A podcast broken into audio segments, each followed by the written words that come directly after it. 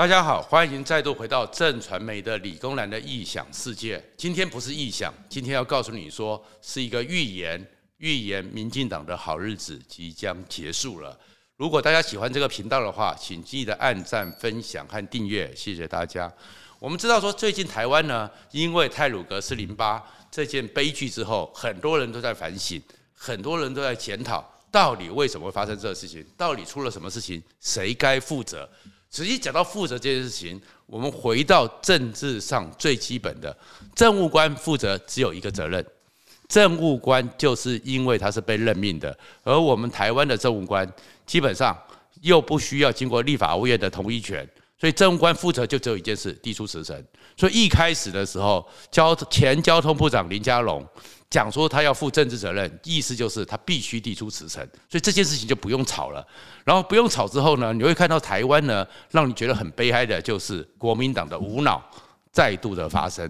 什么叫做国民党的无脑呢？开始就说你林佳龙为什么要等行政院长？为什么要等院长？等行政院长就算了，为什么还要等总统同意？他们连宪法都不懂。我们的宪法里面规定，像林佳龙这种八部二会的这个宪法上有列的部会首长，他们是行政院长提请人选，由总统任命，所以他的离职当然是总统必须同意，当然跟总统有关。连这种事情，国民党执政这么多年过都没有弄，让人家讨厌。第二个呢，国民党的无脑是什么呢？再过来无脑的话，就是曾经自称自己是勘灾总队长，他在任内里面自己很得意的，又是台南的大楼倒掉，德冠大楼，又是肠病毒，又是飞机的问题，又是什么的问题，又是高速公路的问题。那个人叫做张善政，他开始就是风不调雨不顺，国不太民不安。别忘了，张善政，你在那个任内出了这么多事情，人家我们台湾人当时还是因为你在台南地震那一次，觉得你做的还不错，给你这么高的声望，让你在短暂的行政院长得到还一个不错的声望，没有人在那个时候骂你说是风不调雨不顺，德不配位，所以这个时候是很过分的，违反基本人性。而更讽刺的是，我在总统台湾的国父纪念馆网站竟然发现，我们国父纪念馆曾经有一系列讲座，那个系列讲座叫做维护基本人性，是有一个的讲师就叫做张善政。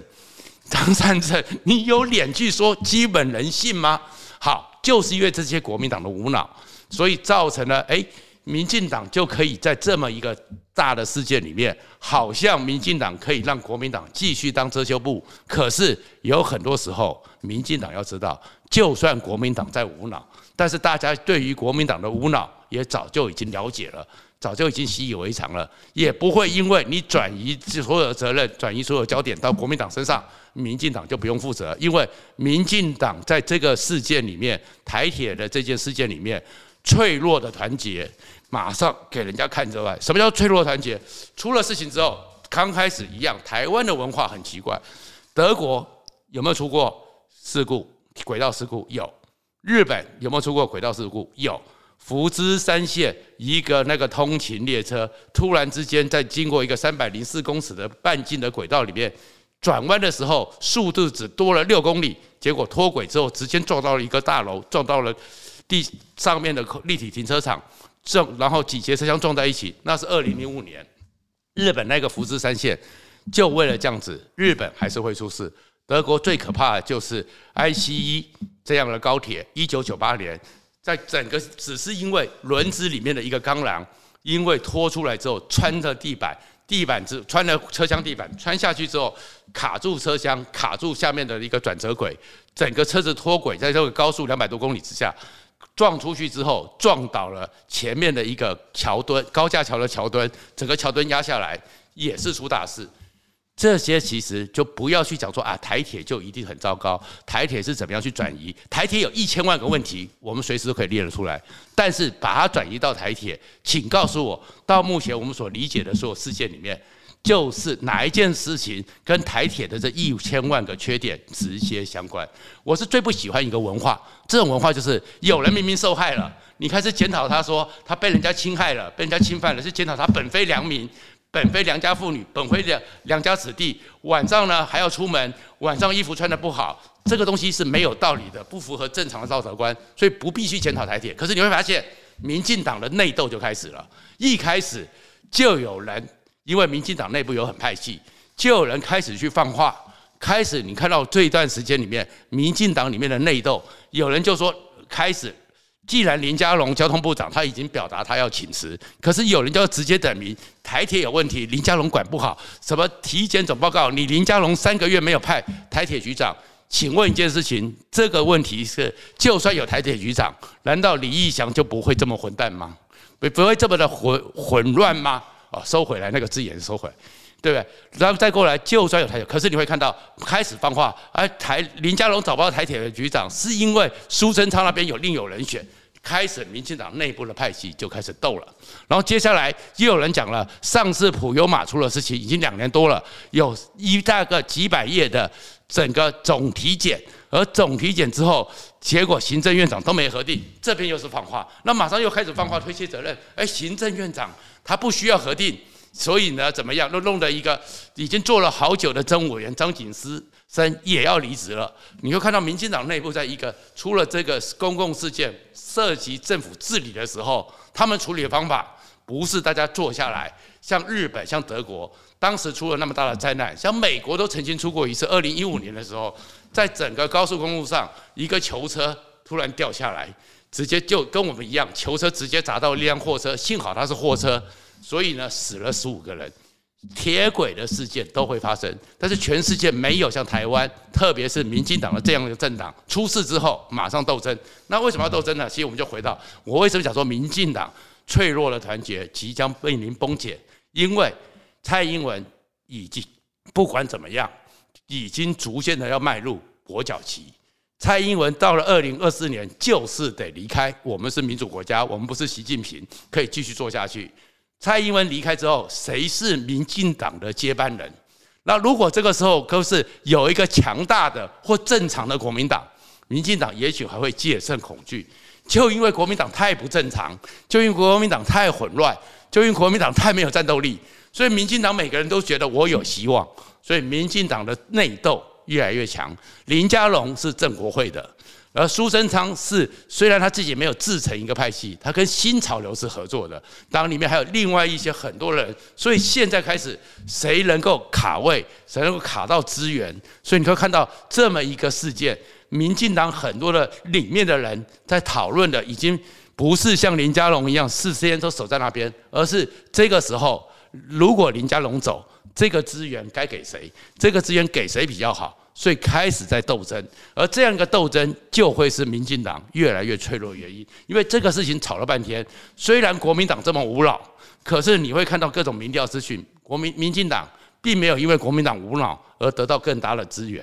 民进党得到更大的支持。而且事实上这件事情里面就出来的一个状况，就是民进党如果是这样的情况之下，他们就不可能有真正面对内部治理的问题。所以比如说这个时候全部转移到一个，其实我跑四十年前跑新闻的时候，台铁就有大问题。而台铁的问题在哪里？因为台铁的问题就是它是一个百年的事业，过去的时候最早的时候它是百分之百的公用事业，可是因为舍切尔夫人，因为雷根的时候开始讨论民营化。可是一个公用事业和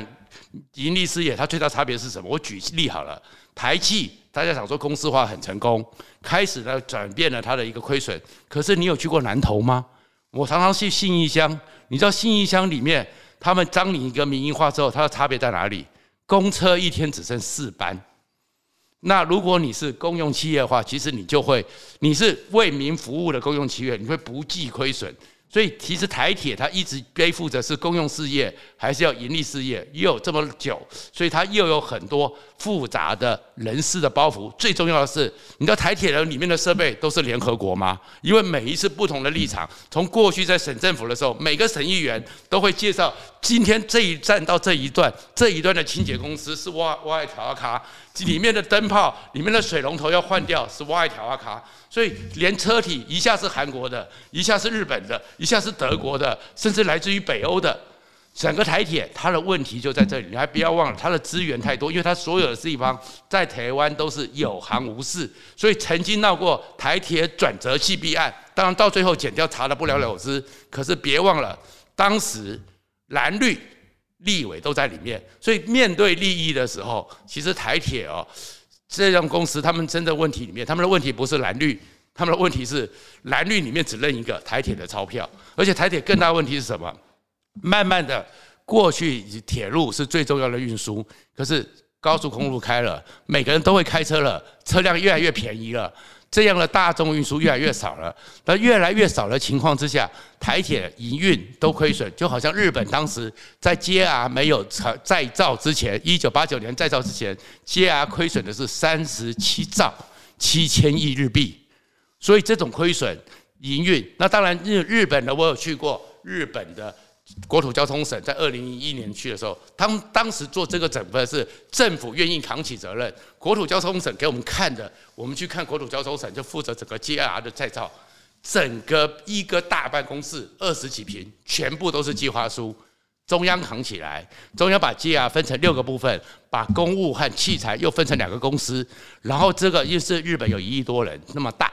然后这个市场量够。然后呢，他们的债务中央用特许的方式，中央扛起财务，用租的方式几十年摊还，然后准许他们跟经建通省省合作，跟其他合作，包含地方上开始结合地方利益、地方的产业、地方的特色，然后开始有可以盖观光特区，可以盖观光旅馆，可以有大型的饭厅，有百货公司，那是全方位的计划。如果我们从来没有，只是台铁这时候就在炒民营化、国营化，炒了四十年，不可能有结果。可是你看，这就是民进党现在状况，只会拿一个四十年前我跑新闻、三十年前跑新闻的老话题一直在谈。然后你说这跟行政院长无关，跟谁无关？民营化小组成立的时候是民国七十八年，是行政院长李焕所核定的。而这个钱，你说这不需要核定，你不要骗我了。当时我刚开始跑新闻的时候，台铁已经亏损八百亿，八百亿是怎么解决的？当时的省长宋楚瑜，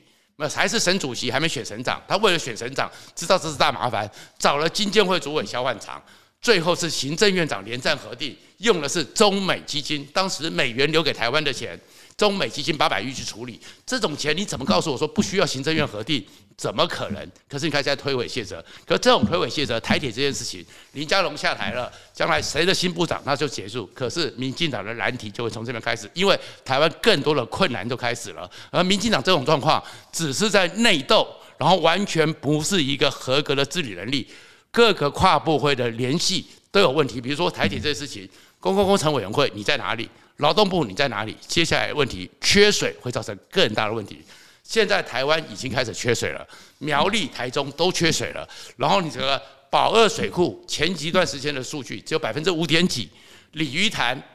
德基水库、中科的也剩下一点点。然后南部的南化或什么，虽然目前多一点，如果没有梅雨，梅雨跟过去五年一样，都是整个扫煤的状况之下，五月底南科也缺水，所以第一个冲击就是我们一直骄傲的，像全世界都很紧张的，我们的台积电护国神山，你会不会变成是干漠、干干渴的沙漠？虽然他们这些大企业有能力用水车去运水，好，可是水不是只有你台积电要用，民生用水要不要用？什么用水要不要用？所以你看苗栗、台中从四月初开始提供了，开始提供五停二。产生的冲击马上是逢甲夜市有一家过去元老级的摊贩 Oland， 它是无限应无限制供应高汤，停止了休业，因为它的水不够了，它没办法动高汤。蚵仔煎业者也不跟你讲说他要休息一个礼拜，要休息一天，因为他要洗盘子，洗盘子也没水了。当你水不够的时候，其实你会影响到的是非常多的，是民生。你不要只是想到台积电，你要这这个政府不能讲说只讲台积电。你要讲的是民生怎么办？在彰化美美美容业已经告诉你说，最好你不要来洗头，或者是理发业，他说最好你回家去洗，他也不想提供了，因为缺水之后是每个人生活都超困难，而且这种影响会继续扩张。民进党政府有没有想清楚？比如说日月潭缺水了，大家会开玩笑讲说九芝清华又出现了，伊达邵那边连伊达邵水都没有了，看到整个日月潭干涸的像一个龟裂的大地，说过去的万人泳都不用举行了，像万人马拉松好了。可是马上签的影响，民进党政府的治理能力就是因为他们过去只会打选举，单一议题无限上纲，无限的攻击，把人民作为区分，你支持我还不支持我。可是你知道日月潭的水造成的影响是什么？已经造成台电两家靠水力发电日月潭的水发电的电厂暂时要降载，甚至于要停工。你说可是日月潭，你说就是水力发电嘛，有什么？那两个水力发电机本来就已经不是长期稳定的基载电力供应我们用电，那两个水力发电厂设计上是我们现在蔡英文政府一直喜欢讲的风力发电，但是风力发电有时候有风，有时候没风。当风力发电的整个产能不好的时候，是日月潭的两个水库的水力发电厂做一个地补。所以现在你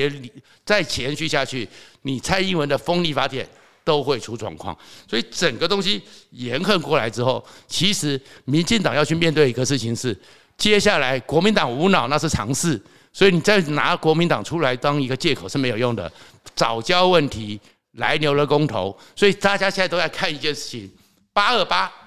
民进党的苏贞昌，你挺得住吗？可是这个八二八苏贞昌 挺, 挺得住挺不住，就变成是民进党现在内部的一个最大的一个不定期炸弹。然后苏贞昌的风格是绝对不会退让的，苏贞昌的风格是一个战斗，所以苏贞昌也会对于任何有可能威胁的一定有他的反制。可是在这种反制和挑战之中，大家非常真正担心的是，面对刚刚讲的水的问题，将来的一个电的问题，这都是基本生活要素，包含是马路的问题，包含你的台铁扯一段扯了半天之后最后没有什么结局的问题，这些内部治理问题都会是民怨。所以民进党真正碰到的难题就是接下来有两股力量随时可能集合，二零一八年民进党的悲剧随时会发生。是什么呢？在台湾内部有一股力量非常强大，那也是民进党的资产，叫做仇恨民进党韩流。所以看到只要民进党执政，就是有一群人，他们过去就觉得他们应该是先天的台湾统治者，把政权交给民进党，他们很恨，所以会看到说出了什么事情都跟你胡说八道，像张善政这种人，风不调雨不顺都会出来，亏你还是孔内尔的土木工程系的博士。可是这一群力量一直在那，而过去的时候他们只要讲的话逾越人性，逾越基本人性，都会成为反作用力。所以民进党每次也是踩他们。可是民进党有没有发现，现在国民党的民调虽然只有 百分之十九， 民进党也只剩 百分之三十，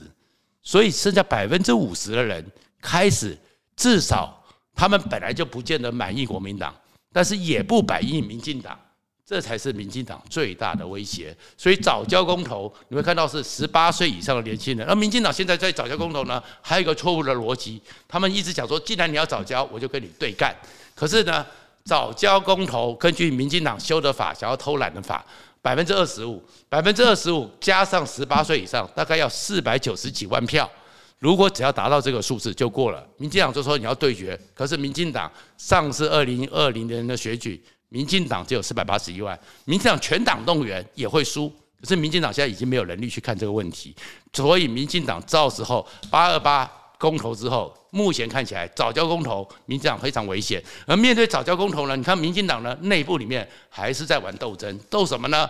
如果这个公投出来了，所以开始就有人放话说应该要行政院提对案。可是行政院提对案是什么？如果行政院也提个对案跟公投对决，根据我们台湾的惯例和台湾的宪政体制，行政院对案被否决，行政院长叫总辞。所以你看民进党面对这个问题的时候都是在抢，在抢什么？蔡英文之后到底是赖清德还是郑文灿还是苏贞昌可以在后面继续为国贡献，或者有很多人你们都垮了，反正国民党没用，反正国民党不行。可是民进党真正缺乏的一点是，国民党再怎么烂，到了七月二十几号，国民党的乱局会画下终点，因为七月多国民党就要重新选党主席。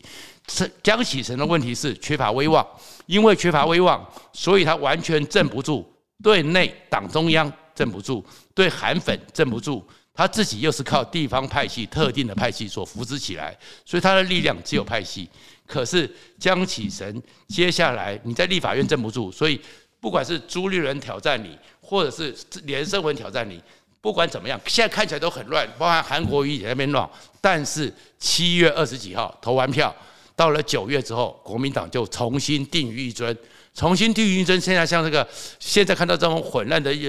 陈玉珍啊、张善政啊、韩国瑜啊，或者是某个特定的最近被关台的这样的节目，这样的力量，通通没了。民进党到时候没有转移焦点。而且民进党呢，还有一件事情现在也引起社会上很反感的，就是五十二台。